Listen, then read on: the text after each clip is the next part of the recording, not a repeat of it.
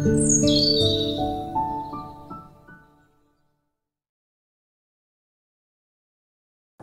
Bapak Ibu, Saudara-saudari yang terkasih dalam Tuhan. Kembali lagi dalam tayangan Hikmat Pagi edisi Kamis 14 Oktober 2021. Mari sebelum kita membaca dan merenungkan firman Tuhan, kita berdoa terlebih dahulu. Selamat pagi ya Bapak, sungguh baik kami rasakan anugerahmu Engkau berikan kami satu hari lagi kesempatan untuk kembali kami melayanimu.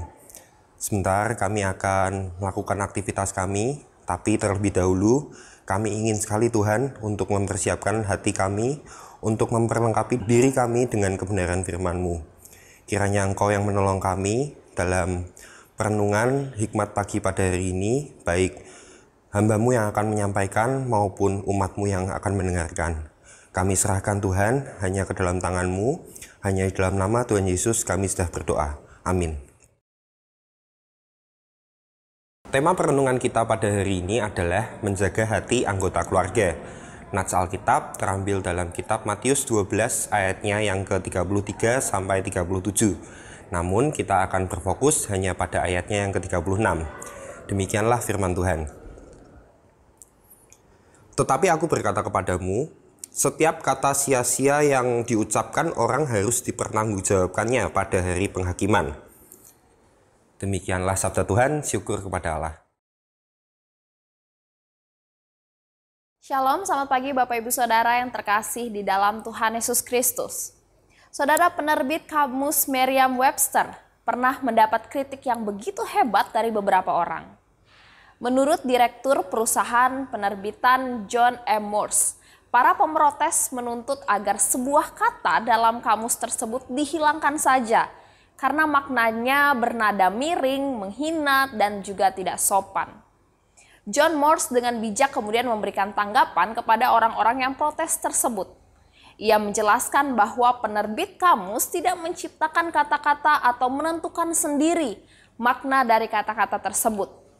Sebuah kamus hanya mendaftar dan mendefinisikan kata-kata yang terdapat dalam bahasa yang digunakan oleh masyarakat. Saudara John Morse mengusulkan bahwa daripada memprotes satu kata dalam kamus, lebih baik kita memilih kata-kata yang akan kita gunakan dengan bertanggung jawab. Dengan kata lain, John Morse mengajak para pemrotes untuk memilih dan menggunakan kata-kata yang bijak, walau pada kenyataannya di dalam masyarakat sering kali banyak juga terdapat kata-kata yang tidak baik.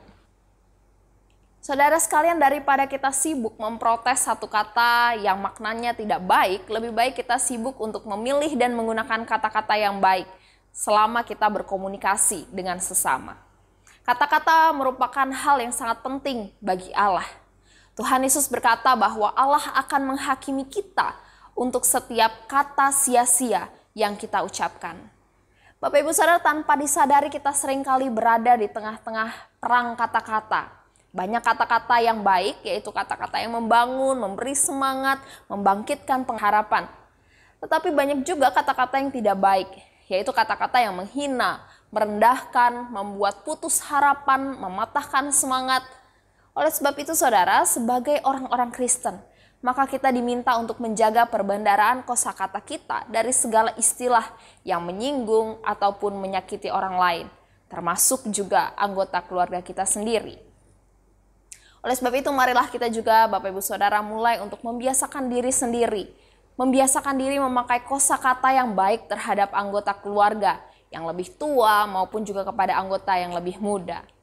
Dengan menggunakan kosakata yang baik dalam komunikasi, itu juga artinya bahwa kita telah menjaga hati anggota keluarga kita agar tidak terluka. Bapak Ibu Saudara, marilah kita menjaga hati dengan menjaga kata. Amin. Mari kita berdoa. Bapa yang baik dan mengasihi kami, terima kasih Tuhan untuk kebenaran firman yang pada pagi hari ini kami dengar. Satu hal yang mungkin sering kali kami dengar ketika kami berkata-kata, namun ternyata tanpa sadar justru melalui setiap perkataan kami, justru itu menjadi batu sandungan bagi orang lain. Itu menyakiti hati orang lain yang berada di sekitar kami, secara khusus juga mungkin anggota keluarga kami.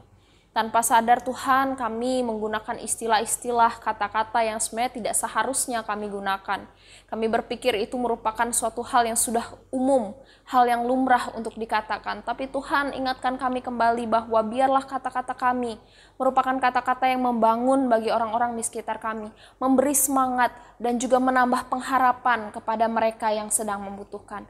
Tolong dan kuatkanlah kami Tuhan. Bapak yang baik, pada pagi hari ini kami juga kembali menyerahkan kehidupan kami ke dalam tangan Tuhan. Tuhan, hari ini kami mau memulai komitmen yang baru lagi bersama dengan Tuhan.